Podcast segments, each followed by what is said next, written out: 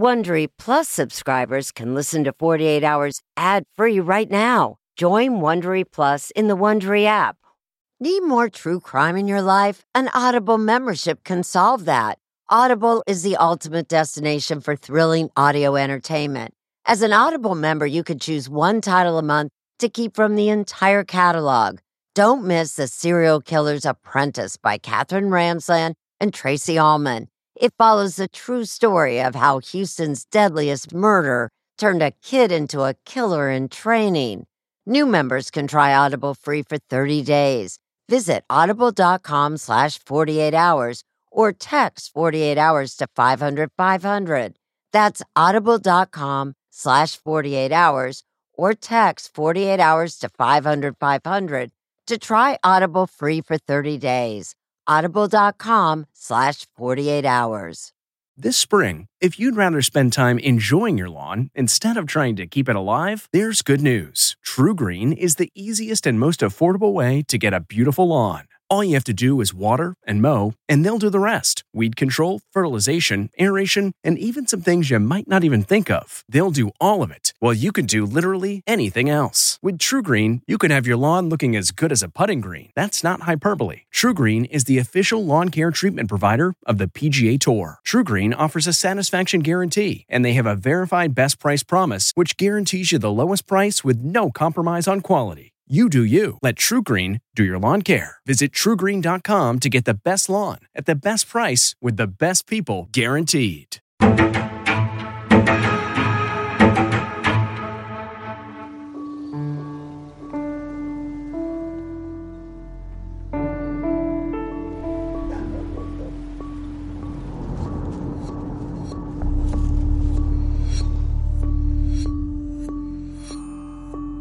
Here we are.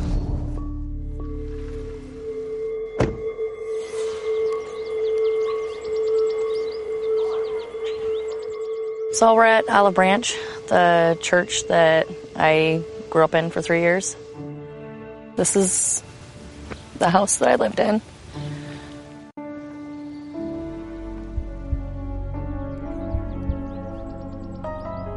This is probably not a door I want to open. I just, I don't, I don't know if I could handle being in there. Knowing what happened. My name is Jessie. My hair is pink. I decided to change my hair. I also changed my name to Jessie. Jessica, I no longer wanted that name because she was a very sad, lonely, angry little girl, and I just didn't want that anymore.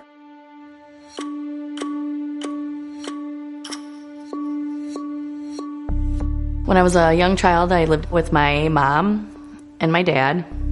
And then there was me, the oldest, my middle sister Janelle, and then there was my little sister Jolene. My dad died when I was five years old. After my dad had died, my mom married Bob Pelley, and Bob had become a minister. Because my stepdad was the minister of the church, we lived in the parsonage. Bob's kids were older than me and my sisters. My first impression of Jeff was he was very tall, skinny, crazy big hair. Uh, and Jackie, she was a little more quiet, reserved. My sister Janelle and I had a best friend, Stephanie Fagan. She was like one of the family. We played in the backyard. We ran through the cornfields.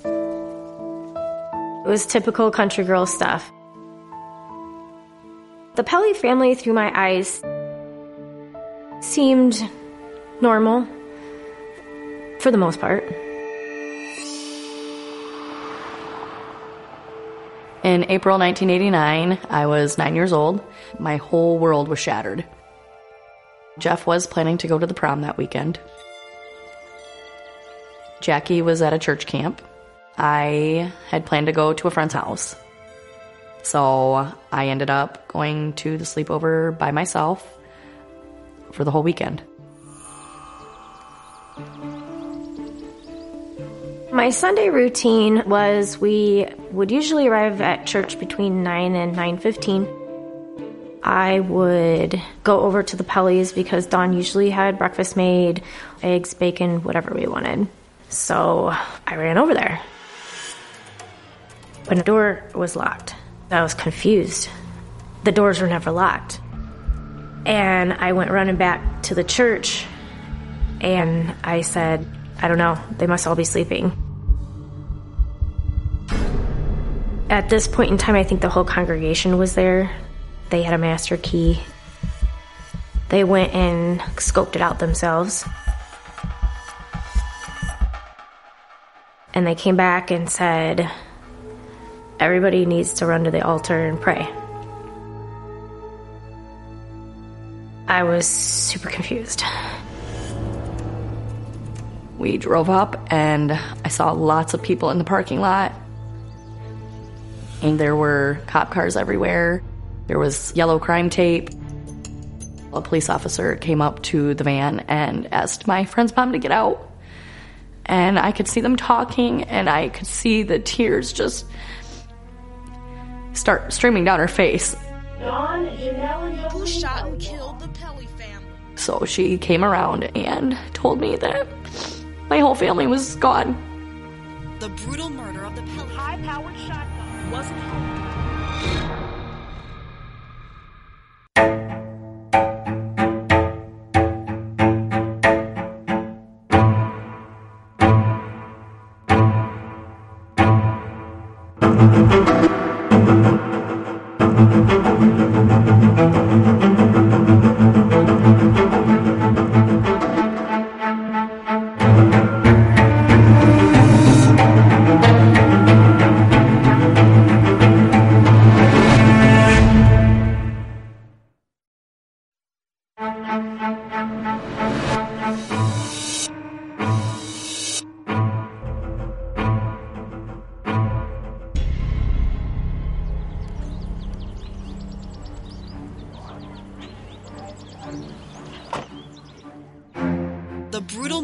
Pelley family shot to death in their home Sunday morning. it thrust a small town into the national spotlight.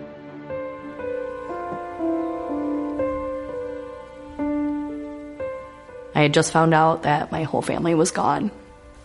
I had just lost everything. I pretty much became an orphan in a day. Lakeville, Indiana was never the same for me, and it was never the same for anybody, to be honest with you, that lived there. It was hard on the whole community. This happy picture of the Pelley family is how most people who knew the Pelleys probably want to remember them. because that family was loved dearly and nobody could understand it.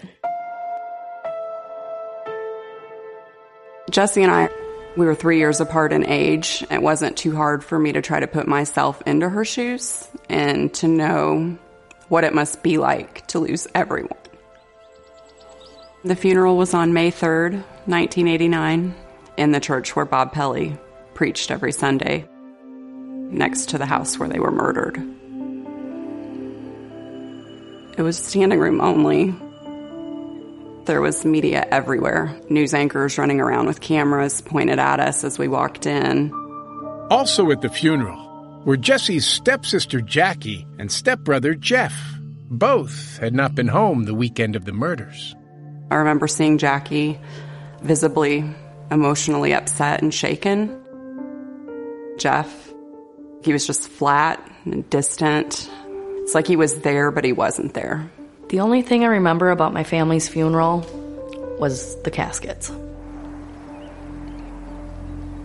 I don't remember who all was there. I couldn't tell you what I was doing. I just remember the four caskets. We were toward the front of the church in a pew. And all at once, the chords to a piano began to play the song Amazing Grace.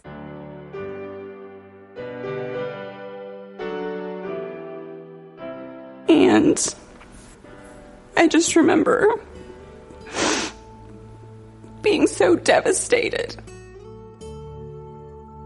to realize the reason that the caskets were closed is because of the horrific way that he had died.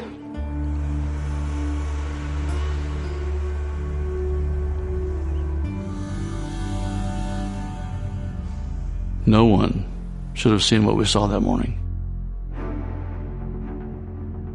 We walked in through the garage door, and upstairs, Robert Pelley was in the hallway his glasses next to him. And he had two gunshots on his body. And then we went downstairs and saw Dawn, Janelle, and Jolene. And that was what really put a face to this crime. To see the young girls in that position, the way they were with their mothers, trying to protect them, was just something that was etched in my mind forever. They were all shot in the head. It was devastating. It stuck with me my whole life. I mean, 30 years later, I can still see if I close my eyes the three people in the basement. As a detective, I saw the worst of the worst that morning, but we had a job to do. So immediately started talking about suspects. It did not look like a burglary. It did not look like a home invasion. The police spoke to all of the surviving members of the Pelley family, including Jeff Pelley. So do you know who killed your mother and father? Or your father and No, I I really don't. I, I don't know who would want to. I didn't know who had done it or who they thought had done it. It was like a hush hush thing with me. In my own mind, I had to come up with something, so I thought my stepdad had killed my mom and my two sisters and then killed himself. He was not very nice to me, spanked me a lot, so I thought, you know, at nine that he could have been capable of that. But police had dismissed that possibility almost immediately. After seeing the extent of injuries of Bob Pelley and no murder weapon or no weapon laying around him, I ruled the suicide part out in my mind. A month after the funeral, relatives sent Jessie away to camp with her friend Stephanie in an effort to restore some normalcy to her life. Uh, ended up to not be normal. Jessica was a very changed person after that. When I say the million mile stare, like she had it a lot, it was almost as if she was there, but she wasn't there. When I look at those pictures, it's just so weird and strange to me because we both have smiles on our faces, but those little girls weren't right. Um, those little girls were hurting. After camp, Jessie says her relatives thought it was best for her to start over. They didn't want her to communicate with the people that she had shared this tragedy with. After the murders, we really didn't have a close relationship. My stepbrother and my stepsister and I, they went with family members on their dad's side, and I went with a family member on my mom's side. I ended up in Michigan because I went and stayed with my grandfather. They just wanted me to forget and move on.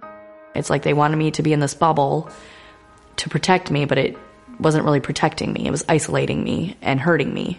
I had sent letters and I was told not to send any any any more letters. I just would sit at night and think to myself, I can't imagine what she's going through. I uh, ended up running away, and then they placed me in a foster home. I didn't really have a place to call my own. I felt like a drifter. I didn't know where, I was going to stay. I felt like I didn't belong anywhere. As time passed and Jessie tried to regain her footing, the investigation dragged on without any arrests. At the age of 13, I did try and take control of my life, and I actually pushed down all the feelings that I was feeling. I was happy and outgoing and had friends and didn't think about the past. But five years after the murder of her family, someone from her past life came calling. My stepbrother Jeff, he did call me when I was 15 and asked me to come down to Florida to visit him. When I went to visit him, he did have a really good job with a computer business. He had a wife, Kim, and you know had his own house, so he was he was doing pretty good. And the first thing that he asked me was, "Who do you think did it?" So I looked at him and said, I think your dad did it. And then it was dropped. Unbeknownst to Jesse, police had been focusing on someone else from the very beginning. Looking back on that time visiting Jeff, it could have gone way worse than it did.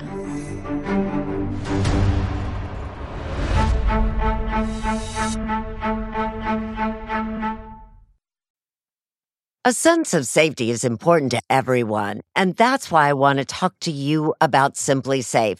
It's an advanced security system that protects your entire home so you can rest easy. SimpliSafe is completely customizable with advanced sensors to detect break ins, fires, floods, and more. You can have 24 7 professional home monitoring for less than $1 a day. So try SimpliSafe for 60 days risk free. If you don't love it, you can return your system for a full refund. Plus, we're offering listeners 20% off any new SimpliSafe system when you sign up for Fast Protect monitoring. Don't wait. Visit simplisafe.com slash 48 hours. That's simplisafe.com slash 48 hours. There's no safe like SimpliSafe. If you're a fan of 48 Hours or true crime, looking to try on a case of your own, June's Journey is for you. A thrilling hidden object mystery game set against the backdrop of the 1920s. You play as June Parker, an amateur detective trying to unravel your sister's mysterious murder. As you dive into a world filled with twists and turns, trust no one. Every character could be hiding secrets. While you piece together the intricately woven plot, you'll collect crucial information in your photo album, turning suspicions into facts. And if you want help on the case, you can even join a detective club to collaborate or compete with fellow sleuths on hundreds of puzzles. Discover your inner detective when you download June's Journey for free today on iOS and Android.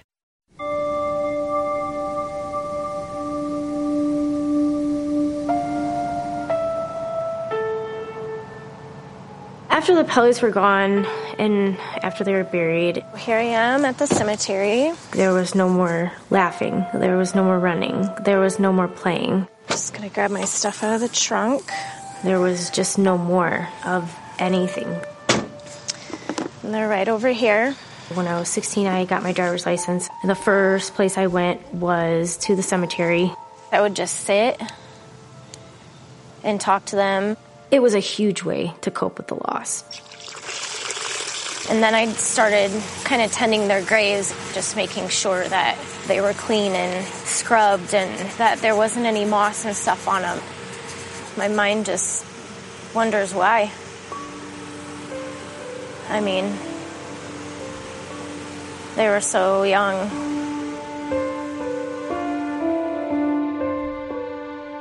For years, Stephanie Fagan grieved the loss of the murdered Pelley family, but also the loss of Jesse.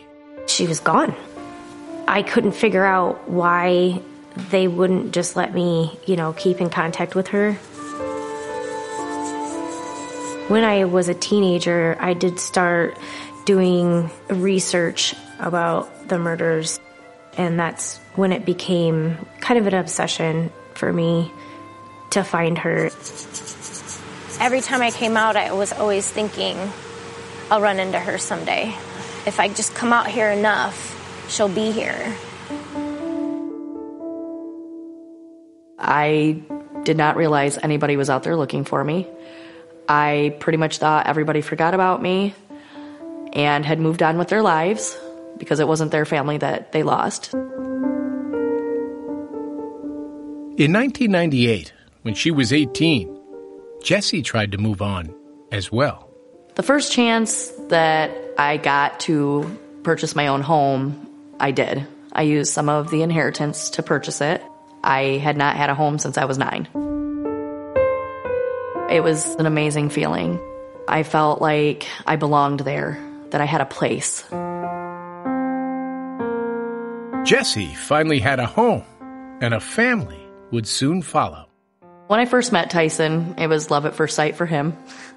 Me, it was not. I was with someone else. So when we reconnected a couple years later, we just started hanging out, and ever since then, we've been together. I have two children.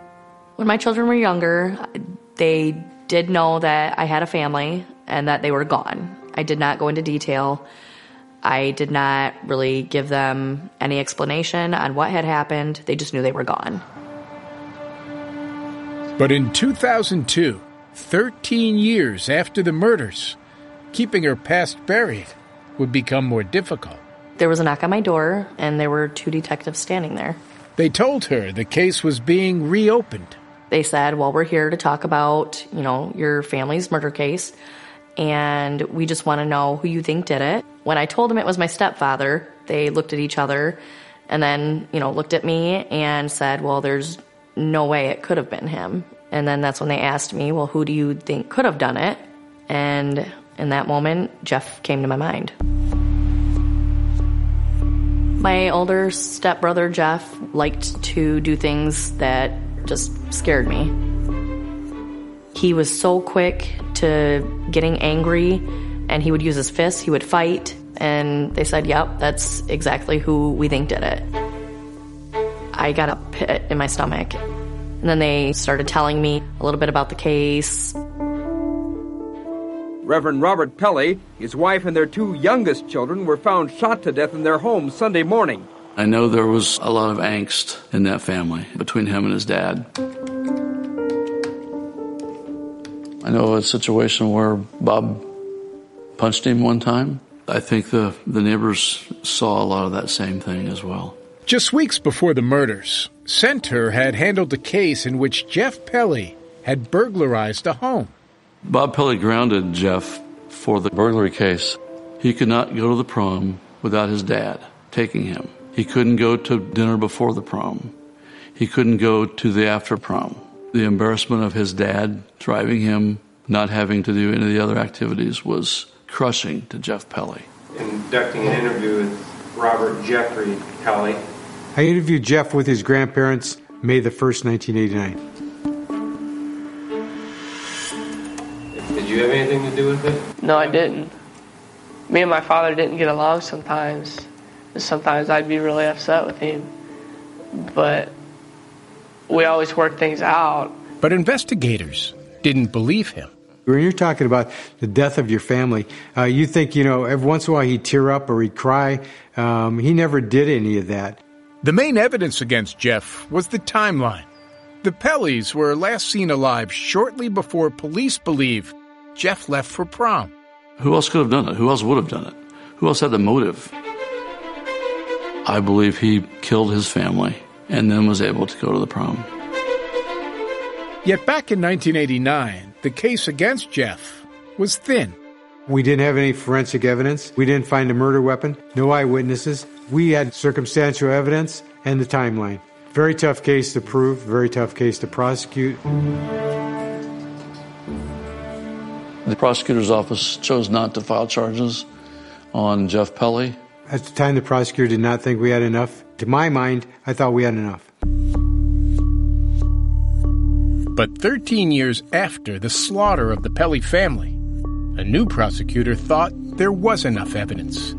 Jeff Pelley was arrested and charged with four counts of murder.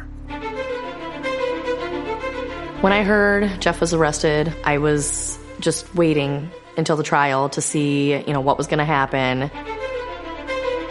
I was scared that he was going to get out, come after me.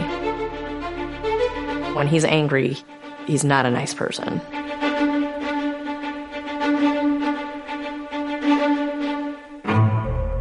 Think a lack of emotion is a telling sign? Watch more of Jeff Pelley's interrogation on Facebook at 48 Hours. Tonight's 48 Hours will continue.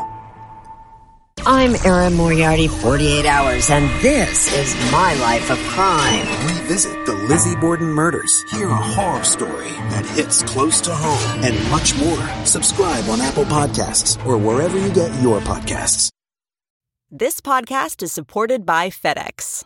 FedEx offers fast delivery, more visibility, simple returns, and weekend home delivery to 98% of the U.S. population on Saturday and 50% on Sunday. With FedEx, you get picture proof of delivery, ensuring you always know where your package is. Returns are simple with packageless and paperless returns. Plus, FedEx Ground is also faster to more locations than UPS Ground. See the FedEx service guide for delivery information. So, what are you waiting for? See what FedEx can do for your business. Absolutely, positively FedEx. Looking to instantly upgrade your Mother's Day gift from typical to meaningful? Shop Etsy. Get up to 30% off well crafted and personalized gifts from participating shops until May 12th. This year, embrace your creative side. You know, the side your mom gave you, and shop Etsy for custom jewelry, style pieces, home decor, and extra special items she'll adore. Need something original and affordable for Mother's Day? Etsy has it. Shop until May 12th for up to 30% off gifts for mom. Terms apply.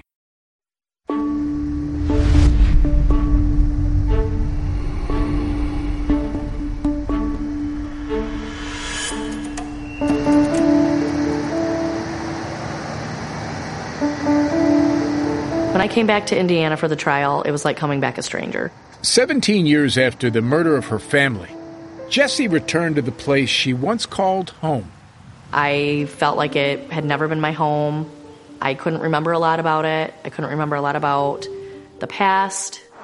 On Monday, a jury got its first good look at a man most people in St. Joe County haven't seen for a long time Jeff Pelley. And when I went to trial, people were asking who I was. And that's when it hit me that, wow, I really was lost. A jury of seven men and five women will hear the case against Jeff Pelley. I was scared to see him. I was scared to have all these memories come back up. I did hope to have a reunion with Jessica at the trial. My anxiety was very high because I thought, okay, here's my chance. I'm going to be able to see her because we're all going to be in the same courtroom. And that never happened. That's because Stephanie was a witness, and only in court the one day she testified. I was not allowed to see her. I was not allowed to contact her. Tuesday, lawyers laid out their cases to the jury in opening statements. This was a totally circumstantial evidence case. There was a very, very small window when the family could have been murdered. Uh, it was very clear the only person who could have done this was Jeff. The prosecution's theory was that Jeff killed his father in an argument over prom and then had to get rid of the surviving witnesses. The prosecutor took the jury through the timeline. On Saturday, April 29th, the Pelley house was definitely buzzing. Many of the individuals going to the prom wanted to come by and show Bob their prom dress, their prom tux. His home was always open. He wanted to be someone the community could depend on, someone who could be trusted by his parishioners. So up until roughly five o'clock, there was a lot of traffic in and out of the home. But the prosecution says by 5:30, no other visitors could get into the house. The house was locked up as tight as a drum. It became very clear that the murders had to happen between, say, 5 and 5:20. The biggest thing was Jeff said he wasn't there. Jeff told investigators he left before 5 o'clock. But witnesses testified they saw Jeff's car parked outside the Pelley home after that. The witnesses who saw when the car was at the house and when the car left the home, he was clearly at the house. Jeff's prom date also testified. She said when Jeff showed up at a nearby friend's house at 5:30, he wasn't wearing his tux. The idea that he had to take the prom outfit down to his girlfriends and there was no pictures taken with his parents said a lot about what he had done in the house. He had to get out of there. Jeff's prom date also recalled something Jeff told her at an amusement park the day after prom, shortly before news broke of the murders. Jeff had seemed troubled when she asked him what was the matter. Jeff had told her he thought something bad had happened at home. It seemed to come out of nowhere for this whole situation unless he knew something had happened back in Lakeville, Indiana. Even though Jesse had not been home the weekend of the murders, she was also called to testify. The day comes to where I have to testify, and I was very nervous because I knew I was going to see Jeff. And at this point, I did want to say something to him, that he took my whole family from me. He destroyed my life in one split second. As I sat on the stand and looked at him, he didn't even look at me. I did not get what I wanted. It's like he just pretended like I wasn't there. I was always concerned that she would break down on the stand just because of the emotion involved in this. She did not. She stayed very, very solid the whole way. Jesse testified she saw something important before leaving for that sleepover. I let them know that when I said goodbye to my mom, that the gun rack was on the wall and there was a bow and a shotgun on it. The bow was in the rack when officers came that Sunday morning because we had photographs of it, but the firearm was not there. Police never found that gun, believed to be the murder weapon, but they were convinced they didn't need it. They testified Jeff made a seemingly damning statement in an untaped interview. If I tell you what happened, would I get the death penalty? Who would say something about that unless they'd done something wrong? There was no motive, there was no opportunity, there was no murder weapon. There was no case. From the very beginning, the police basically assumed that Jeff had committed this crime without any evidence. What they didn't investigate in the case was any possibility that someone else and for other reasons had committed these murders. After calling more than 50 witnesses, prosecutors say all the facts point to Jeff Pelley. It's preposterous to think that in the short amount of time that Jeff's presence was unaccounted for, somewhere around 20 to 30 minutes, he could have killed his family, disposed of the murder weapon, driven over to his date's house. There's no possible way that he could have done all of those things in the amount of time he had. As the trial drew to a close, Jeff's fate and Jesse's sense of security were hanging in the balance. There's no doubt in my mind that Jeff is innocent. He did not commit these murders. He's not a killer. Do I think the evidence points to Jeff? Yes, I do.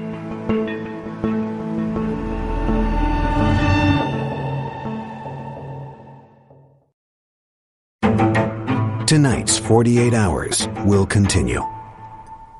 This is terrifying. This is a senseless murder. This is not a minor point. This is really a whodunit. This is a heavy gun. This is hate. This is real. This is crazy. This is the moment of truth. This is terrifying. This is exactly what I tried to stop.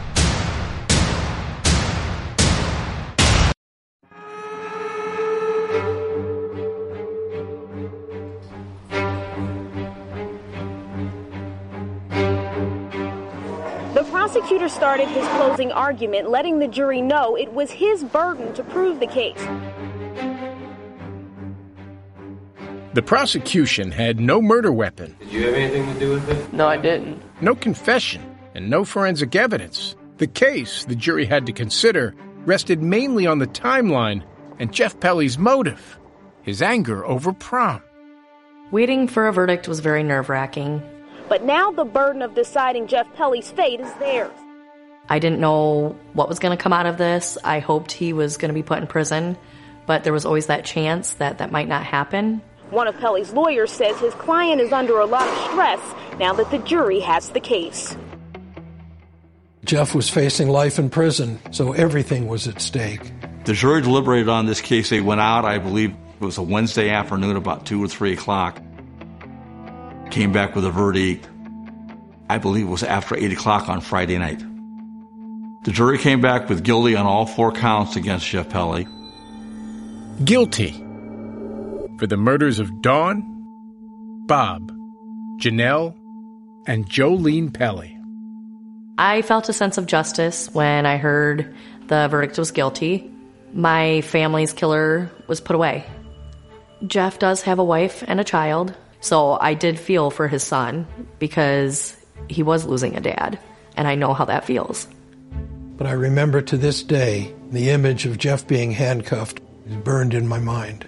Jurors were quoted as saying, Well, if he didn't do it, who did? That is not proof beyond a reasonable doubt. Jeff was sentenced to 160 years in prison for the four murders in this matter. The case, however, was far from over. So So after the conviction, we of course filed an appeal and we were successful. The convictions were set aside on a number of procedural grounds. I actually had someone call me and tell me that. And I remember being at Save a Lot actually, and I was sitting in my car. And I just started crying because I was afraid it was all going to start again. And I didn't want to have to look over my shoulder.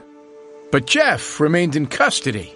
And in February 2009, the Indiana Supreme Court upheld Jeff Pelley's conviction. The sentence stood. With the case seemingly behind her, Jessie decided her children were old enough to hear how she lost her family. When I was first told about my mom's past, we were actually in Indiana. She took me to her sisters and mom and stepdad's graves. She told me that they had been killed when she was nine. It made me uh, sad because I was like, well, that's your family, that's my family. I had never actually witnessed her cry like that. So I would Google Pelley, Pelley murders, Jessica Pelley. You know, any two words that I could put together to figure out where she was. Well, I had found one clipping of one article that said Jessie Tourangeau. So I went on the search bar, typed in her name, boom, this eye came up. It was just this part of her eye. I knew it was her. I knew. Part of me was scared because I thought maybe she didn't want me in her life. But I said to myself, you know what? I've come this far. There's no stopping now. I don't know if you remember me or not. My name is Stephanie. We were close when we were younger. I'm just gonna write her a letter. I'm gonna tell her how I feel. I'm gonna tell her who I am. And if she wants me to be in her life, fine. If she doesn't, I will leave it to you to write me back. I will probably be biting my nails until you do. So one day I log into Facebook and there's a message from a Stephanie Fagan. Well, I don't recognize the name, but I, I click on it and I read it. I have huge tears in my eyes right now just knowing that you were actually going to get my letter this time. I just told her I've been looking for you my whole life. And I told her I took care of your parents' graves and I've thought about you and I've talked to you in my sleep. I've talked to you when I wake up.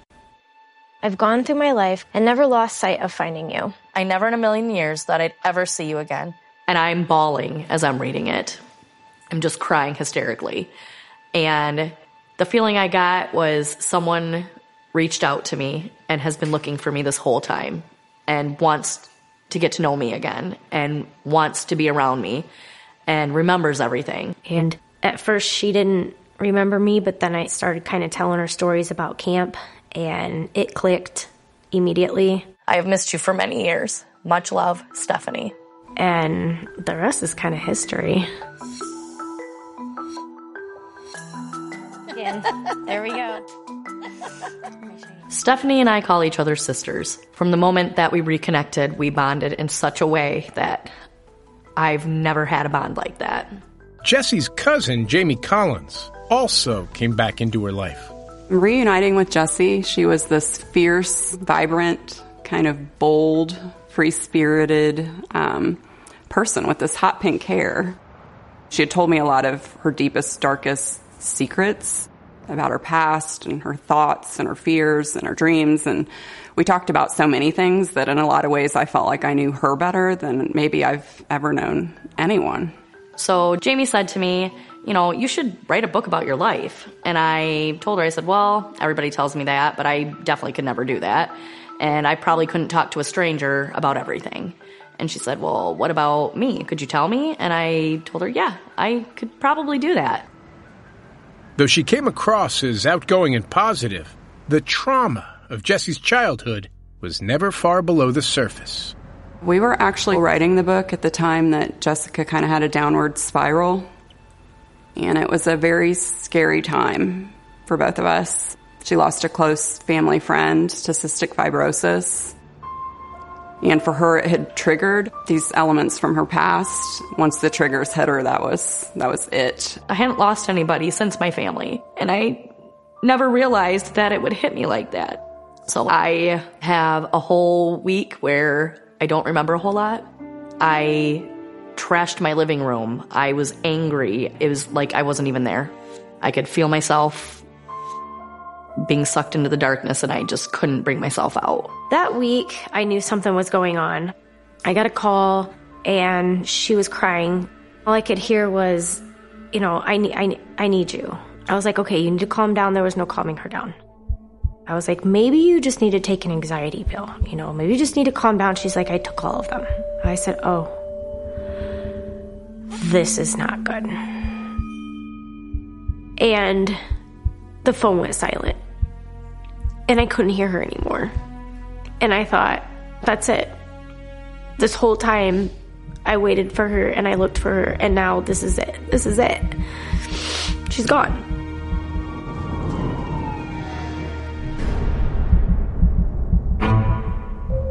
See what mystery was solved when Jesse and Stephanie finally reunited at 48hours.com. That's not just the sound of that first sip of Morning Joe. It's the sound of someone shopping for a car on Carvana from the comfort of home. That's a good blend. It's time to take it easy, like answering some easy questions to get pre qualified for a car in minutes. Talk about starting the morning right. Just like customizing your terms so your car fits your budget. Mm-mm-mm. Visit Carvana.com or download the app to experience car shopping the way it should be convenient, comfortable. Ah. What makes a life a good one? Is it the adventure you have? Or the friends you find along the way? Maybe it's pursuing your passion while striving to protect, defend, and save what you believe in every single day. So, what makes a life a good one? In the Coast Guard, we think it's all of the above and more, but you'll have to find out for yourself. Visit gocoastguard.com to learn more.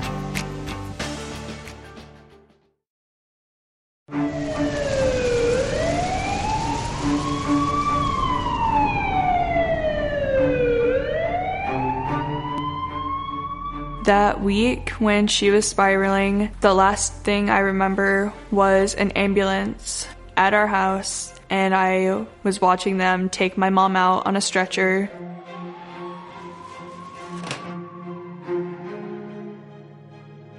I ended up waking up in a hospital, and I didn't know how I got there. I didn't know what had happened, but the doctor asked me if I tried to kill myself, and I was floored. I guess I had taken a bottle of pills and tried to kill myself. I later found in a notebook a goodbye note. At that point in time, that was rock bottom for her. She called me. I was one of the only people that knew. She said, I'm done. I gotta get help. I was scared for my life that I wasn't gonna make it. And I did not come this far not to make it.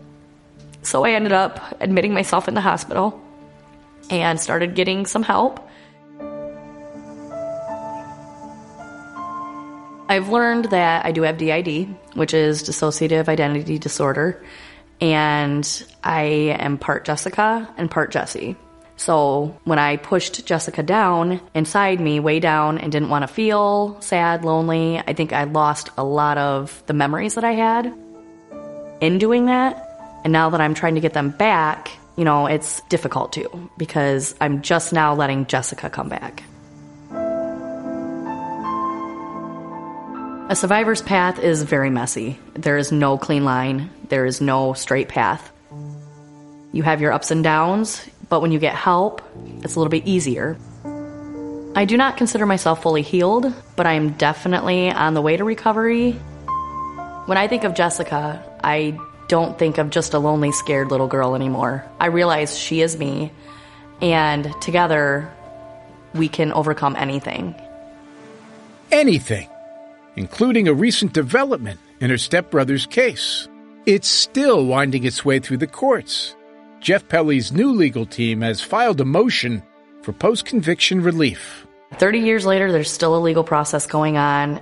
It really is a form of slow torture, but I fully believe that he's not getting out.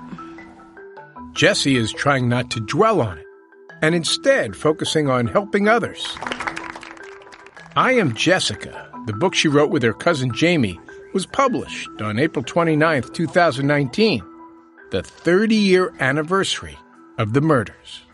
We've had a few book signing events, and it's been amazing just to see kind of the outpouring of support from the community. I just appreciate everybody that's been supportive and um, has hung in there with me. It's been really an overwhelmingly positive experience for both of us. When I read the book, it made me realize how strong I am, and it made me realize that I have a purpose, and it is to help people. And this book is one way that I'm going to do that. There's a lot I admire about Jessie. I admire Jessie for her strong will. I admire her for her strength. I admire her for everything that she went through. There you go. And I feel like she came out just this beautiful flower in a field full of weeds. That's how I feel about her. What am I doing with this lemon? I saw her in this downward spiral, and then in just the past year or so, I've seen her crawl back up. She survived it. Seeing my mom go through this has taught me to value family and to never give up and to always keep fighting no matter what's going on in my life. Better eat your salad. Having my family today is a blessing. I look at them and I just realize how lucky I am to be alive. 30 years later, Jessie has regained the sense of family she lost so suddenly, but she still thinks of what life would be like had things turned out differently.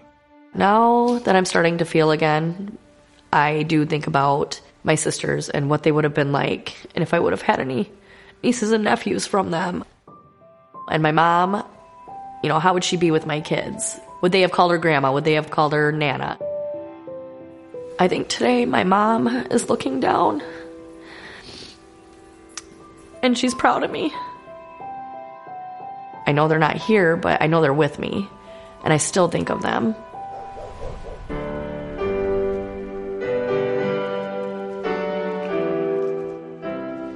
I remember singing with my sisters right up there on that stage.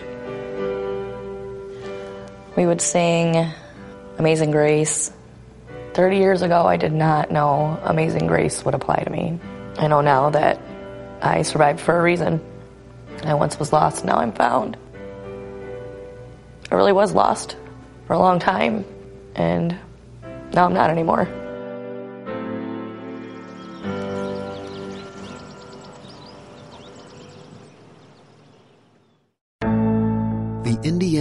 University McKinney Wrongful Conviction Clinic is representing Jeff Pelley. A wife accused of setting her husband on fire and then running him over. Our mother murdered our father. But was there even a crime? Did you have anything to do with the death of your husband in any way? Nothing whatsoever. 48 Hours, Saturday at 10, 9 central on CBS. CBS News. Original reporting. Hey, Prime members, you can listen to the 48 Hours podcast ad free on Amazon Music. Download the Amazon Music app today. Or you can listen ad free with Wondery Plus in Apple Podcasts. Before you go, tell us about yourself by completing a short survey at wondery.com/slash survey. Audible is the destination for thrilling audio entertainment. Allow your imagination to be piqued by stories that are brought to life through captivating sound design, eerie soundscapes, and dynamic performances. As an Audible member, you'll be able to keep your heart rate up month after month because you can choose one title a month to keep from the entire catalog, including the latest bestsellers and new releases. If you're in the mood for a shocking psychological thriller, check out None of This Is True by Lisa Jewell. Embrace brand new exclusive thrillers from best-selling authors who are guaranteed to keep you gripped. New members can try Audible free for 30 days. Visit audible.com slash thrill or text thrill to 500 500. That's audible.com slash thrill or text thrill to 500 500. Join me, 48 Hours correspondent Erin Moriarty, on my podcast, My Life of Crime, as I take on true crime investigations like no other. This season, I'm looking into the secrets within families, cutting straight to the evidence and talking to the people directly involved. Enjoy My Life of Crime on the Wondery app or wherever you get your podcasts. You can listen ad-free on Wondery Plus.